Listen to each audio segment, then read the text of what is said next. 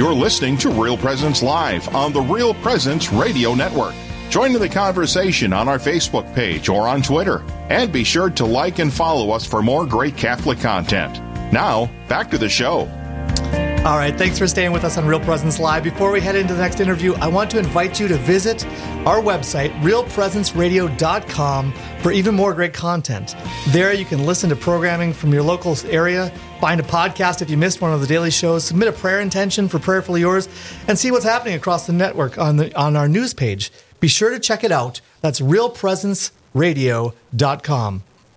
All right. Well, we are excited now, Janine, right? We've yeah. got, we got an awesome interview coming up. We do. I'm really excited about all of our interviews, mm-hmm. but this one has very much intrigued well, me. Well, yeah, it's, it's a fascinating topic. We have Father David Gunter on to talk about the days of Elijah and the coming triumph of the Immaculate Heart. Good morning to you, Father. Thank you for being on with us this morning. Good morning. I'm very pleased to be with you. Well, we are delighted that you're here. Can you tell us a little bit about yourself for our listeners? Well, yes, certainly. I actually grew up just outside outside the city of Boston in Brookline, Massachusetts.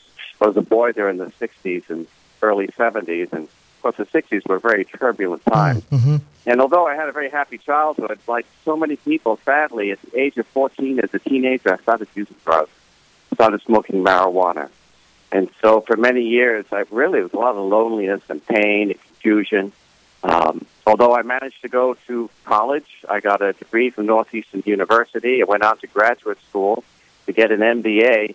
But it was when I was in graduate school that I started using LSD. Mm, oh I I had you know I tried cocaine and mushrooms and speed, but I really liked the LSD. And unfortunately, I was going nowhere. I, I got my MBA, and I was really was governed by fear, a fear of failure, a fear of rejection. So I kept getting temporary jobs, and, and my life went on that way for a number of years. Uh, I, amazingly enough, I always went to Mass, but I, I didn't understand our Catholic faith. I didn't pray. I didn't go to confession. Um, there was a seed there somewhere deep down, but it wasn't doing much in my life. And I was really following role models that I saw in movies and television. So it was uh, a very difficult period. And eventually I had a bad experience with LSD. I was gardening, and I suddenly realized that I couldn't see or hear anything. I was completely blind and deaf and absolutely terrified. Uh, I had to concentrate to get back to reality. And I did come, you know, my hearing came back first. I heard birds singing, and my vision returned. I just went and lied down on my bed and realized I had a problem. It was a Friday afternoon. The next day, Saturday, I went to Mass. And for the first time in many, many years, I actually said a prayer said, God, I don't know if you're there, but if you are, I need help. I, I'm obsessed with drugs, but I have to stop. Please help me. And that was a turning point in my life. I suddenly found myself talking to our pastor, kind of blurted out I had a drug problem, went to AA, and, and, and got off the drugs. Uh, and it was really a turning point in my life. But even more dramatically, it was six months after being sober and having to deal with life that I was getting depressed. Hmm. Although I was off the drugs and knew that God was working in my life, uh, I didn't know which way to turn. I had no direction. And so in the middle of the night, I'm lying in bed and I thought I'd ask Our Lady for help. And I simply prayed three Hail Marys. That was it. I'd never asked her for help and I wasn't even quite sure. I fell asleep. In the middle of the night, there was this incredible bang. It woke me up. The mirror that had been hanging on my bedroom wall had fallen to the floor. But it didn't break. I just rolled over, and went back to sleep. When I woke up in the morning, there was the mirror on the floor. And I looked up on the wall where it had been hanging, and there were my rosary beads. Hmm. Oh, they were wow. on the they were on the nail behind the mirror. I had lost them. Oh. Now I'd never prayed a rosary in my life. In fact, I didn't even know how to pray the rosary. But I thought, well, this is interesting. so I grabbed them, put them on my bedside table, and fixed the mirror and hung it back up. But just a couple of days later, that I met these two women they had been on a, a pilgrimage to Medjugorje, and they talked about how Our Lady had appeared over there. I thought, wow, this is amazing. I just prayed to her, and now I'm getting this. Um, it changed my life. I mm. started praying the rosary. I started praying the rosary every day, and within two weeks, I went to confession for the first time in 10 or 15 years. And really, that was a change in my life, and God started to heal me and to build me up. It would take many years. But uh, that's got me on the right road, and and God gave me Catholic friends. Yes, we were all struggling, trying to be holy, and not always know where we're going, but we supported each other. And for the first time in my life, I had hope. So I have an awful lot to be grateful for. Mhm. God has been very good to me and Our Lady. That's why I have such a strong devotion for Our Lady.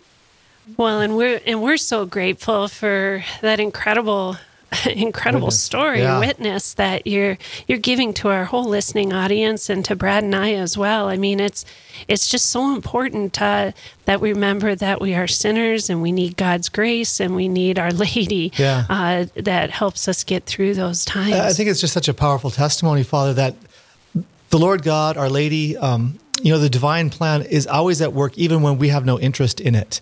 You know that that Yes. she's right there with you. Uh, you know, in, in a time where it's not like you're reaching out to her, uh, but but she's there being a mother, and that's just I think it's glorious. That's it. You know, I think more than anything, when I think of Our Lady, I think of her as Mother. Hmm. Uh, I, I've heard that that's her favorite title. I don't know where I heard that. Hmm. I don't remember. But it's very fitting. Yeah. The maternal love has been perfected in her Immaculate Heart more than anything. We can relate to her as a mother, and she certainly has been a mother to me. Yeah. Well, Father, I, I want to say so. We're gonna we're talking a little bit this morning about Elijah and the Immaculate Heart of Mary, the coming triumph of the Immaculate Heart of Mary, and your your topic uh, fascinates and intrigues me because uh, as Catholics, know, we actually spend a fair bit of time talking about Jesus and Mary and the saints and the graces that we've received from the coming of Christ and so on, and and we know that there are the patriarchs in the Old Testament that are that are models in many ways. Um, you know, David and Abraham and and Elijah. We know Elijah is the great prophet. I have a son named Elijah. Uh, and yet, you know, if I'm if I'm honest, I very seldom think about Saint Elijah. It's not a, he's not a part of my prayer life. You know, I, I I love the example that he is, but I think as as Catholics and as Christians, sometimes we can forget the Old Testament. Um, what would you say patriarchs but prophets the, the people that that are icons of god's action in our lives and so i want to i want to delve into elijah a little bit here who is elijah how is he a prophet for our times Well, Elijah, let's start with he. It was very much a prophet. He, uh, let's see, he was roughly 900 BC to 850 BC. Uh, he is considered one of the greatest prophets because he wielded the power of God that hadn't been seen since Moses. Hmm. He actually stopped the rain from falling. So Elijah is more than just a prophet. He's a prophet of judgment. Hmm. And this is why it's so important for our day. Because when, when we enter into a period of judgment and God is going to do extraordinary things, he raises up extraordinary prophets. And this is what Elijah really represents. Um, so he's not just a prophet, but a prophet of a time of judgment that was coming upon the people. So that's one of the key things to understand about Elijah. But also, just as important, it was prophesied that Malachi, that Elijah would return. And what I discovered when I was reading Malachi, he was a prophet from roughly 470 BC to 420 BC. I realized in reading his prophecy that Elijah would return twice. Hmm. And we see it in the first time in John the Baptist. Now, here is a subtle point that I want our listeners to understand that when the archangel appeared to Zechariah and prophesied about John the Baptist, he said he will go before him in the spirit and power of Elijah. So when we think of Elijah returning, it's really the spirit of Elijah. It's the power of Elijah. And that was what we found in John the Baptist. Mm. And of course, our Lord Jesus identified him as Elijah. yes yeah So- and- can i ask you a, a quick quick little aside father as something that's Yeah. always been kind of a curious thing because when when uh, john is asked if he is elijah he denies it um, what's what's the deal with that if you don't mind taking a moment to to No, I don't mind, and that's that's a critical point. I don't think John the Baptist realized that the spirit of Elijah was with him. Hmm. He was a very holy man, obviously, uh, probably without sin, but that's speculation. sure But but he was but he was very much John the Baptist. But it was really it's the Holy Spirit that was with him. That spirit of Elijah that came into his soul that gave him the power to be such a witness to prepare the way for Christ our Lord. Hmm. And often, you know, we don't recognize the Holy Spirit working in us. It's just after day, what that day really went well today. You know, my prayers were answered, and the Holy Spirit can be helping us, and sometimes we don't even recognize it. Yeah. That's why it's always good to do an, uh, uh, an examination of conscience to realize God's blessings at work in our life. Yeah, that's cool. Thank you for that. Yeah, yeah, that is that is wonderful. So I interrupted you. Go continue on, Father. Sorry. No. Well, so Malachi, you know, he prophesies that yes, Elijah would come, and it's in Malachi three one. It says, "Behold, I send my messenger to prepare the way before." That was exactly John the Baptist's mission. He was preparing the way for Christ our Lord. But also in Malachi four five, he says, "Behold, I will send you Elijah the prophet before the great and terrible day of the Lord comes." The great and terrible day of the Lord. That's a period of judgment. Hmm. That's and we know that we're facing judgment. So we should be looking for the spirit of Elijah to come back into the world. Wow. Yeah, it's this is big. This is very, very large, and this is why it takes me four talks to go through all these details to help people understand why we should be looking for Elijah. But again, it's it indicates a period of judgment. Interesting. Interesting. Uh, well, Father, could you tell us, like, what challenges did Elijah face? You know, which provide, you know, a really an exciting and unexpected dimension to the coming triumph of Our Lady. Can you kind of share with us his challenges? Yes, certainly. Uh, he was sent to the ten tribes of northern uh, of the, uh, the kingdom of Israel in the north, and when the twelve tribes divided politically, very quickly they divided spiritually as well, and so they had become under King Ahab a polytheistic culture. So they're all manner of gods uh, being worshipped. And if you look at our culture today, we have this too. There's the New Age movement, people worshiping nature. We find yoga everywhere. Witchcraft is on the rise. I mean, it's it's it's frightening, but it's there. It's very much on the rise. So we're living in a, an age where there's a polytheistic culture as well. People worship all these different gods. They've abandoned Christ and they've forgotten Him. At the time of uh, Elijah and, King, and the days of King Ahab and his wife Jezebel, there was child sacrifice. We have abortion. Uh, and King Ahab and Jezebel, they had a disordered relationship.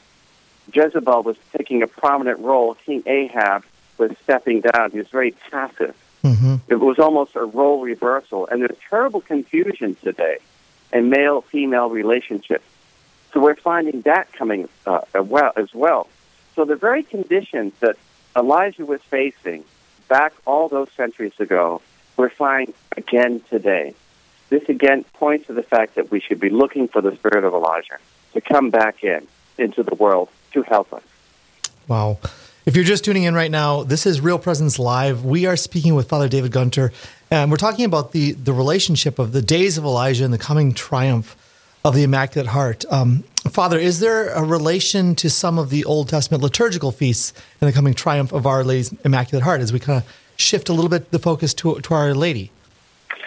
Yes, there is, and this is where it gets complicated, but but perhaps the most fascinating. And we have to go back to the time of Moses.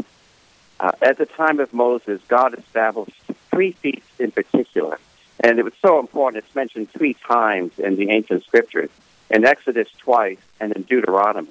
For example, in Deuteronomy sixteen sixteen, God said through Moses, three times a year, all your males shall appear before the Lord your God at the place which he will choose, at the feast of unleavened bread, at the feast of weeks, and at the feast of booths, also known as tabernacles. Hmm. Now, those they didn't know it at the time, but those three feasts were a roadmap for the future. That would be a future that uh, our Lord Jesus would bring about. Know, when our Lord Jesus went to John the Baptist to be baptized, John the Baptist didn't understand. Well, you should be baptizing me. And our Lord said, allow it for now, for all righteousness must be fulfilled. What our Lord Jesus was referring to, the righteousness that had to be fulfilled was these feast days. Yes, our Lord came to die for our sins. Yes, he came to give us the gospel so that we would know how to live our lives of peace. But he also came to fulfill these ancient feast days. Hmm. And the most obvious one, of course, is Passover, which is the beginning of the Feast of Unleavened Bread. We know that our Lord Jesus was the Paschal Lamb. All Christians, even when they're not practicing the faith, have some understanding of this. But what people often misunderstand that he also came to fulfill the Feast of Weeks and the Feast of Booths. And then I don't want to go into a lot of detail because you know I think it's just too much, and our listeners will be confused. But Sure. I do explain how he fulfills those feasts as well. But for now, it's, it's just enough to know that he did that. Now, having fulfilled the Feast of Weeks, the Christian counterpart is Pentecost. And Pentecost was the outpouring of the Holy Spirit. It was a harvest festival. And that was the beginning of a new period in, in salvation history. It was the beginning of the church. And now we have, in what I like to say, a new exodus. The original exodus at the time of Moses was an exodus from a political slavery. Our Lord Jesus began a new exodus, an exodus from the slavery to sin. Mm-hmm. And this period will come to an end with the fulfillment of the Feast of Booths or Tabernacles. Hmm. And that will be another outpouring of the Holy Spirit. The triumph of Our Lady's Immaculate Heart will bring that about. So I hope this isn't too confusing. I'm trying to keep it very simple. No, it, it's it's fascinating. Uh, Yeah, it really is. And and there's no coincidence with God and it all ties together and we're just so grateful that you can help you know get us thinking on this and the connections and and it's really wonderful. So, so Well- Father, we've talked a little bit about about Elijah and, and the feast. How does Our Lady uh, play Yeah. into this? How does the Yeah. Immaculate Heart specifically uh, wound Yeah. up with this? I know the connection between our, the, the triumph of Our Lady's Immaculate Heart and the fulfillment of the Feast of Tabernacles. Uh, I wasn't quite sure. I, I knew that that was the truth, that the triumph of the Immaculate Heart will be that fulfillment in the world. But it took me a while to get the connection, and it turns out Our Lady made it for me. It's not very well known, um, but we're all familiar with Our Lady of Lourdes. When she came as the Immaculate, identified herself as the Immaculate Conception to Bernadette Soubirous and she appeared 18 times to uh, Bernadette. The last apparition was on the feast of Our Lady of Mount Carmel. At Fatima, when the 70,000 people saw the sun spinning in the sky, Lucia had three additional visions representing the, the uh, mysteries of the Rosary. The joyful mysteries were represented by Saint Joseph holding the child Jesus, and the, Lucia saw him blessing the both of them, blessing the world. The sorrowful mysteries was represented by our Lord as an adult who was blessing the world, and Our Lady was there with him as Our Lady of Sorrow. But the glorious mysteries, which really represent fulfillment and our hope, Lucia saw Our Lady appear as Our Lady of Mount Carmel. Now, I know it's not been approved by the church, but it was never condemned. When Our Lady appeared in Garabandal, she came as Our Lady of Mount Carmel. And as we know from Elijah, he had this incredible battle with the prophets of Baal on Mount Carmel. Mm-hmm. So this indicates that there is an intense spiritual battle going on. That was what Elijah was facing with the prophets of Baal. That was a spiritual battle, but it was manifested physically when the uh, fire came down from the sky and consumed the Holocaust in the wood, and the false prophets of Baal were defeated. Well, Our, La- Our Lady, coming as Mount Carmel, is pointing again to Elijah, but more importantly, this intense spiritual battle, which she will be triumphant over. Wow. You know, it. I, It's I wish captivating. I wish you were in Fargo, but I'm sure happy for the Diocese of Winona Rochester uh, that they'll be able to, um, you know, talk to us about the mission coming up. Uh, you know, we have a few minutes to talk about that, and and to our listening area, even though we're ten dioceses, this might be something that you want to think about attending. wow, little pilgrimage. it's yeah, make a pilgrimage. Um, this is just fascinating. It, it is fascinating. Now, when I first developed this program, I took ten weeks. I went to a hermitage for ten weeks and wrote and wrote the um, and wrote wrote this uh, program, put it on PowerPoint, and uh, it was it was an amazing ten weeks. I, I in fact, uh, when I was praying about it, I said, Lord, do you really want me to do this? If you do, I want you to give me a teaching, and He gave it to me instantly. And it's when our Lord Jesus said, "The kingdom of heaven is like a woman who took and put yeast in the dough until it was full."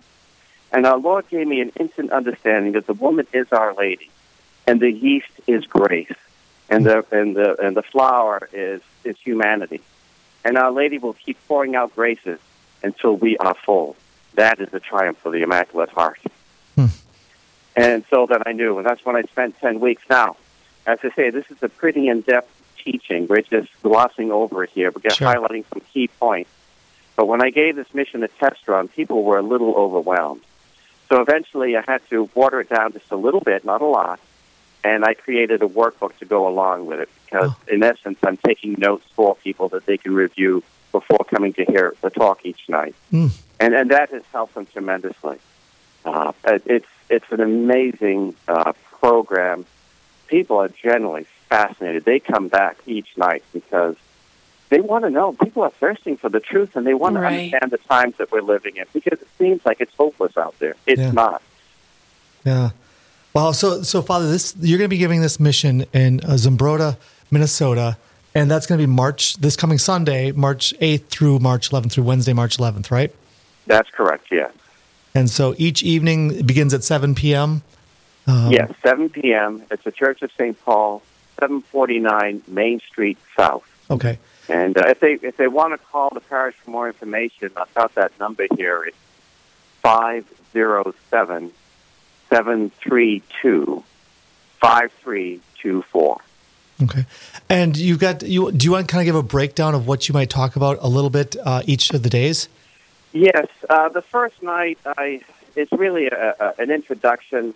Uh, we go over how to use the workbook, and, and we talk about the background of, of Elijah, and that uh, this concept of the spirit of Elijah, because this is not this is something Judaism has as well. That the spirit of Elijah was known to come back to help help the uh, the Jews, and they still believe that today.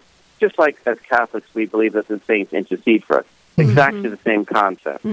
And, and we go into Malachi's prophecies that we can understand how he prophesied that Elijah was, that the spirit of Elijah would come back twice.